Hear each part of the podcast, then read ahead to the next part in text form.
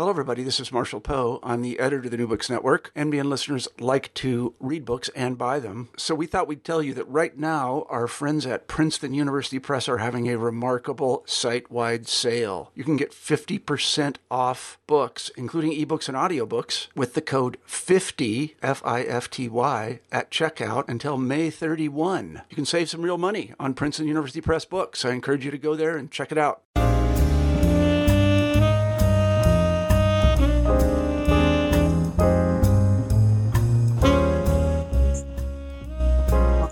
Books Network, the African American Studies category. Today I have with me author Michelle Kuo, the author of A Teacher, a Student, and a Life Changing Friendship Reading with Patrick. Hello and welcome, Michelle. Hi. Thank you so much for having me. It's such an honor. So I'm intrigued to hear your story. You're an Asian American, and it's Black literature that taught you about American history. I'm also a teacher. I'm Black, and I learned through American history. So I, your story is very intriguing, and I'm sure it's the juxtaposition one culture learning from another culture. So tell us more. Thanks. And that means a lot coming from you. Um, so I grew up, you know, in Western Michigan, uh, where a- Asian Americans were very few. And it was the 1980s. Nobody used the phrase Asian American. My parents didn't, my school didn't. And I think it's, I, w- I wish I could just, you know, observe myself growing up because I, I must have I must have been confused and not known where I fit in. And it's really interesting to me that I was so drawn to African American literature. I read I read so much in high school. I read civil rights history, read Martin Luther King, then I read Malcolm X, and I read uh, James Baldwin, Invisible Man, Zora Neale Hurston, and I didn't consciously understand that I was being drawn to books that articulated a racial consciousness. I didn't, you know, really understand that this was my way of asserting my Americanness by feeling close and passionate about African American history. I didn't understand that it came from this void of Asian American history. You know, I didn't read any Asian American writers growing up besides Joy Luck Club. Um, and certainly there were no Asian heroes on television or stories of people from Taiwan, which is the country where my parents were from. It's so funny, you know. I mean, the, the only Asian person on TV uh, was Connie Chung. And so there were all these like, uh, my mom would have me like prepare these little broadcasts, like uh, you know, just prepare prepare five minute broadcast, like I was some kind of um, person gearing up to be a TV broadcaster. But my point being that, uh, you know, by the time I went to college, I thought of myself as being American through my connection through African American history. And I didn't really question that and start to search more of my immigrant and Taiwanese background until much later, until the past five years of my life, quite honestly, until until when I was writing this book. That makes sense. Because you um, in the book you you pitch fearless black American against a fearful Asian American You know, so it's like um, it's like you're, as Amy Tan would say, becoming Chinese. Yours would be right, exactly. Twine. Um, it would be um, different for you. So in this, becoming Michelle. yeah, exactly, because that's what it is, really. Why do you? Um, how did you see that? the fearless Black American and the fearful, because those are two opposite words. Yeah, it's you know I I love that you I love that you found that con- contrast um because it, it's it's so interesting how a person growing up uncertain of their identity often tends to react in opposition to other ideas. So I had a view, a stereotype of Asian Americans as being fearful, as not speaking up. And this is partly from societal perceptions, um, but it's also from, you know, it's also from immigrant parents who grew up in an authoritarian government in Taiwan, you know, in the 1950s and 60s, and there's no such thing as you know dissent and free speech or there weren't professions like you know journalists or activists. So my parents did have a fearful attitude about what it meant to pursue different um, uh, professions and to speak out. When i was reading black literature so many of these memoirs of african american men and women were about finding a voice about finding courage to speak out. And those were the those were the stories that I grew up with. And because there were no stories of, of that happening for Asian Americans, in my mind they were, you know, they were the powerful ones who were part of history and we were we Asians were not part of history. Um, and that binary is is I continue to believe in that binary even when I go down to Arkansas to be a teacher. You know, I don't think of myself as a typical Asian American, I think of myself as reacting against um, the typical Asian American. I really like the fact that you were so honest in the book about teaching because teaching is hard. And in the chapter of the raisin in the sun, you really are upset, you know, with what's happening and how it's happening, and you're you're not happy with the standards what happens when you unearth a raisin in the sun and it changes the student perspective and it seems to have changed your teaching? I love that you brought up Raisin and Sun and this moment of hope, basically, in a lot a series of, you know, missteps and mistakes. It's so powerful when you find a text that students love. It it it, it it you know i thought that they would love all these other texts powerful texts that i brought them um, but Raisin a Son, they, they related to their grandma. The grandma is, is in Raisin and Sun is this woman from Mississippi who um, is really religious, who is strict, who is loving, who is a pillar in the family. And the students, a lot of them recognize that grandma because they, a lot of them have been raised by grandmas that are similar.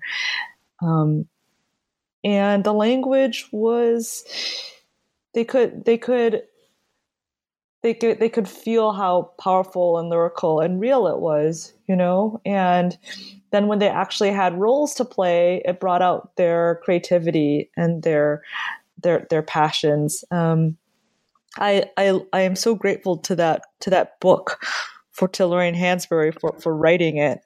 Um, and it it's teaching is so funny because sometimes all you need to do is just be a conduit and to find the text that the that the kid will love you know? I mean there's so many hard things about teaching but there is an element of magic and matchmaking to it.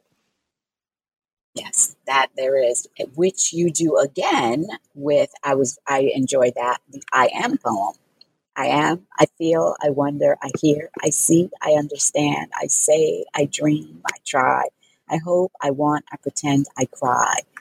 What a way to reach your students to have to answer those questions.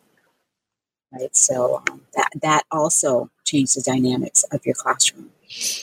Did you get everything you were hoping for? I, I, I love that assignment because it really it's hard. Ask you know if you asked me to do it i'd find it really hard to, to talk about what you know the, the poems like i pretend what do you wonder about? um, what you know it really asks people to admit to having an inner life basically and for especially kids who have done gram- been fed grammar sheets for most of their schooling who haven't had access to arts and music programs, who haven't had access to mental health counselors, who often have experienced some traumatizing things either at school um, or in their neighborhood or at home. Just to have a space where they are encouraged to share um, about themselves and where the poem is better the more you share, right? And I think that fundamental idea of like your life is worth writing about, your life has dignity. I feel like that poem communicates that. And not everybody, you know, I, I was really careful. I didn't want people who were private to feel like they had to write. But then I would ask those people to write from the perspective of their mother or their grandmother or in one heartbreaking case, um, the point of view of his brother who had died. And those private students really opened up to that exercise because they viewed it as a way of honoring the people in their family and oh, as a way to show off how much they could imagine themselves into the perspectives of others. I, I am really I don't know, I, I just I just I felt thrilled because after they worked and worked on these poems, we I took them all to Kinko's. I mean, I took all of the the, the copies of the poems to Kinko's and blew them up to poster size and then put them all around the classroom along with their pictures so that when they walked into the classroom, they would feel that they owned the classroom, that it really belonged to them. You're giving me a moment of um, the movie Freedom Writers. Um, with uh, Hilary Swank. Have you ever seen that? I actually haven't, and I want to. How is it? It's absolutely you. Only the critics will say she's another white savior in the black neighborhood, but you're not. That's the difference, you know. Um, and the movie she does, she enters into this classroom with these students who all they know is fighting, you know, and she introduces them to this diary and gives them a voice. And when I hear what you have done with just this simple poem, free write, you know, this free write poem, I am, it's amazing you have in, so it's a movie for you to watch you know one day when you get time because if you're teaching now there's really no extra time yeah, you know. Yeah exactly you know. like swamped in papers. Yep i know i know. It's just like it's, i say paper grading is like never ending laundry. It just keeps on coming. There's like no, no what to do there's no end exactly exactly so for the christmas break then you can watch it but you will you will see yourself We'll see. And she takes the students and she does these amazing things with them, you know, and just like you blowing up their poem and placing it on the wall, making them feel so much better about themselves um, when nobody else does. When nobody else does. what I also like about your book, um, I love writing in notebooks, diaries, and journals. And on page 33, you begin to talk about your own notebook. your own notebook. And this is another thing that got me to freedom writers. I'm like, oh my goodness, she's now, you ask the children to be intimate and open, and then there you are very much doing the same thing. You know, I, I want to just read a little bit of this part because it says so much about you. My notebooks are strange, filled with often contradictory self exhortations and resolutions. Be kind. Don't be afraid of to be mean. Sometimes the notes read as if I had joined a cult. Change is happening every day. No spiritual work is ever wasted. And there were notes that felt directly relevant. Work tirelessly. If, as you are going to sleep at night, you remember, I did not do what I ought to have done, arise at once and do it. It's like you're on your own spiritual journey. That doesn't sound too quirky with your students and with this teaching. Thank you so much. You're the first person who's ever brought up uh, my own notebooks, and they are crazy looking. Just, you know, it's so interesting. I think when, I think there are moments, intense moments of our lives where we, we believe we can be perfect, you know, and it's not, it's not about saving other people. It's just, it's just about doing what what what we're meant to do on earth, which is to help people, you know, and to not lose sight of that and to not seek more more frivolous like escapist comforts. And usually these these moments happen earlier in our lives when we will not accept less from ourselves you know?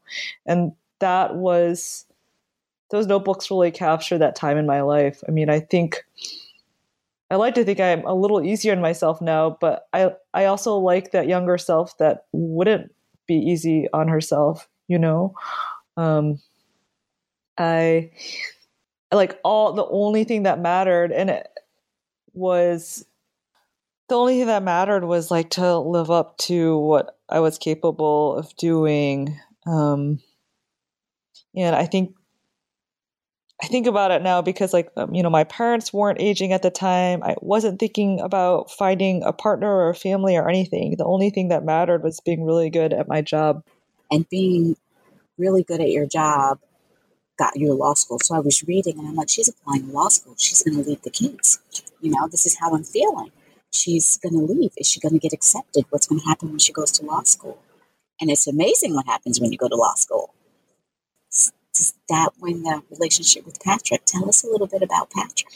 Yeah. So Patrick is a 15 year old kid who I met my second year of teaching. Um, and he was really bright and quiet he took to silent reading immediately. He broke up fights. Like I saw him jump in between these two girls who were fighting, and he got knocked to the ground when that happened. He just he wasn't he wasn't a kid who fought. You know, he he just wasn't. It wasn't his personality. He was a kid who wanted to learn. He had one major problem um, that was attendance. He like just didn't come to school sometimes. So I was like really, you know, gung ho. I just like would go to his house and be like, "Hey, why don't you come to school?" And miraculously, he would just start to come because an adult had asked him. So he started to do really well in my class. He started to come every day and he got this most approved improved award at the end of the year he was in eighth grade because um, he had been held back a couple of years in the past at the same time, I was applying to law school. Um, I'm like not proud of it. I, I know that there are huge polarizing teacher debates about about uh, Teach for America as a program and whether it creates more turnover. But I will say that you know I wouldn't have considered teaching if it hadn't been for the program, and that I wanted to stay longer. And there are many amazing teachers who come through that program who have stayed in the Delta, who have stayed as teachers. I wasn't one of them. Um, and I was really embarrassed about writing the book because I knew it would look like I, I don't know. I just, I just didn't like how it looked or maybe how it is just to leave teaching, to leave the Delta and to go take this more conventional route. Um, but I also wanted to put that kind of humanness and disappoint like disappointing quality of myself like on the page you know because that's just what's real. And i went to law school and that's when i found out three years when i was about to graduate that patrick had gotten into a fight and killed someone. And i was totally devastated. I didn't believe it because patrick just wasn't a kid who got into a fights i didn't understand that if you grow up in a poor neighborhood, of course you'll you can get swallowed up and sucked in. You know, you have to fight. You have to spiritually fight really hard to stay out of it. Um, and so after I graduated from law school, I went back to see him and to see how he was doing. I applauded you for that. I, I did. I was reading and I said, "This is completely awesome." that was, um, and then you guys developed a relationship, and there you teach Patrick some. I don't want to give it away. I want the people to pick up the book and read it and find out how this relationship builds and what you teach Patrick. You know, as well as yourself. Welcome. I love the. Um, I think the book is extraordinary. It has a lot of great teaching techniques. It has a lot of history about it. Thank it you so much. A lot of humanness in it, um, and what I will ask you is how does reading with Patrick fit into African American studies? It's so interesting because there's a really straightforward way in which it fits in. Um, it's about the rural South. It's about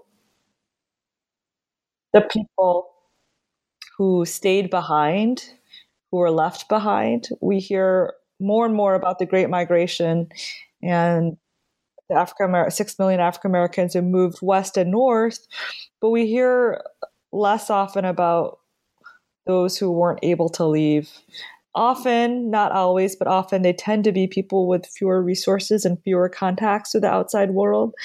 And the Delta today is still majority black, still poor, still segregated, and the people are the, the descendants of those who didn't make it out during the Great Migration. Um, some of them are people who went and then came back because they were disappointed, but many others are, you know, those who stayed behind. So, in this really straightforward way, it's it's about the descendants of slaves and sharecroppers who still live in the rural South, you know, and how they live, um, criminal justice and education there but I guess in a in a in a way that's that's more personal. It's it's about interracial um, bonds and relationships. It's about attempts at interracial solidarity. Like we still rarely see an Asian American and an African American in the same room, and there are all of these juxtapositions that we create and then we then have to collapse so i set them up in the book and you you um, so insightfully pointed them out. You know, the the the, the fearful Asian versus the the fearless African American hero. Um, another is uh, the the voluntary immigrant's child versus the involuntary migrant's uh, descendant. You know, um, and the relationship of immigrants to African Americans, which is such a poignant and painful one because when my parents came to visit me in this middle of nowhere town in Arkansas that you know had no coffee shop and had all these boarded up houses they were they were so afraid. They were just like what are you why are you here? We left Taiwan and we came to this country so that you wouldn't have to co- like live in a place like this. Like this is the kind of place we would leave. And just the idea of the identity of an immigrant as being somebody of my parents as being people who leave and climb climb higher you know and then the identity of somebody like patrick who has to learn has to learn about the history of slavery and violence. I think i'm really interested in how african american studies is becoming more more and more institutional which is good right? It's something that people had to fight for 40 years ago and now it's part of an institution. But what that also means is that um, people grow up everybody grows up with a sense of african american history's relationship to the us and african americans role um, you know the original sin of slavery and i think when you place an Asian American interlocutor in that story, it's really interesting to think about what doesn't get canonized, you know. Um, I feel like I'm rambling here, Angela. I don't know if am I making sense. Yeah. I like maybe I haven't quite figured it out. I'm like, oh, I'm trying to figure out what I was trying to figure out is like just to talk more just like why I guess what I was trying to say is that when I was growing up, some African American literature was just starting to be canonized, and there was no Asian American literature at all. And that there was something weirdly liberating about not having any, like, it was wrong, but it's also liberating about not having any Asian American history at all because I could find myself in so many different things, you know?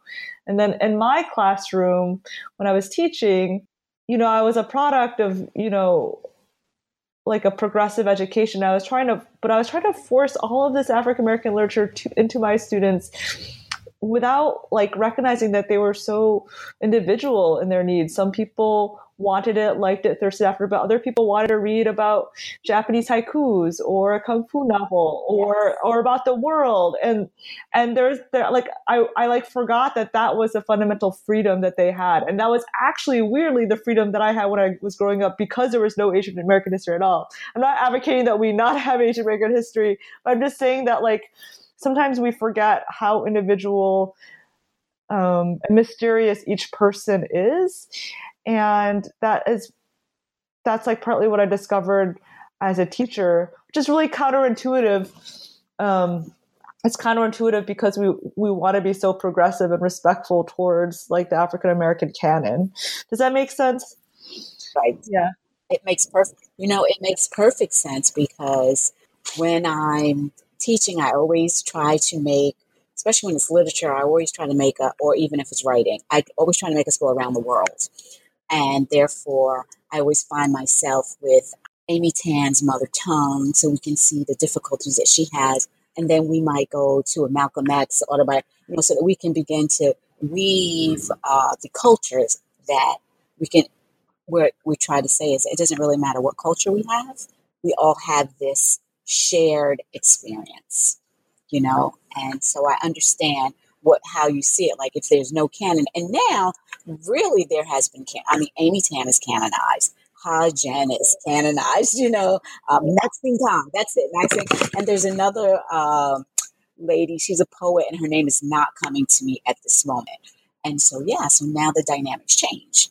So you've entered, yeah. So you've entered a great world, and you made a great space. You know, for yourself to teach and see things differently and not only did Patrick learn, but Michelle learned. Exactly. I think it was great. Oh, this was wonderful. This was wonderful. Thank you for taking time out of your busy schedule because I know what it's like when you're teaching and scheduling in between. As oh I, my gosh. It's crazy, right? I know. Yeah. Are you kidding though? Thank you for reading my book so insightfully and warmly and generously and then for taking the time to talk to me about it. I'm I'm the one who's really grateful.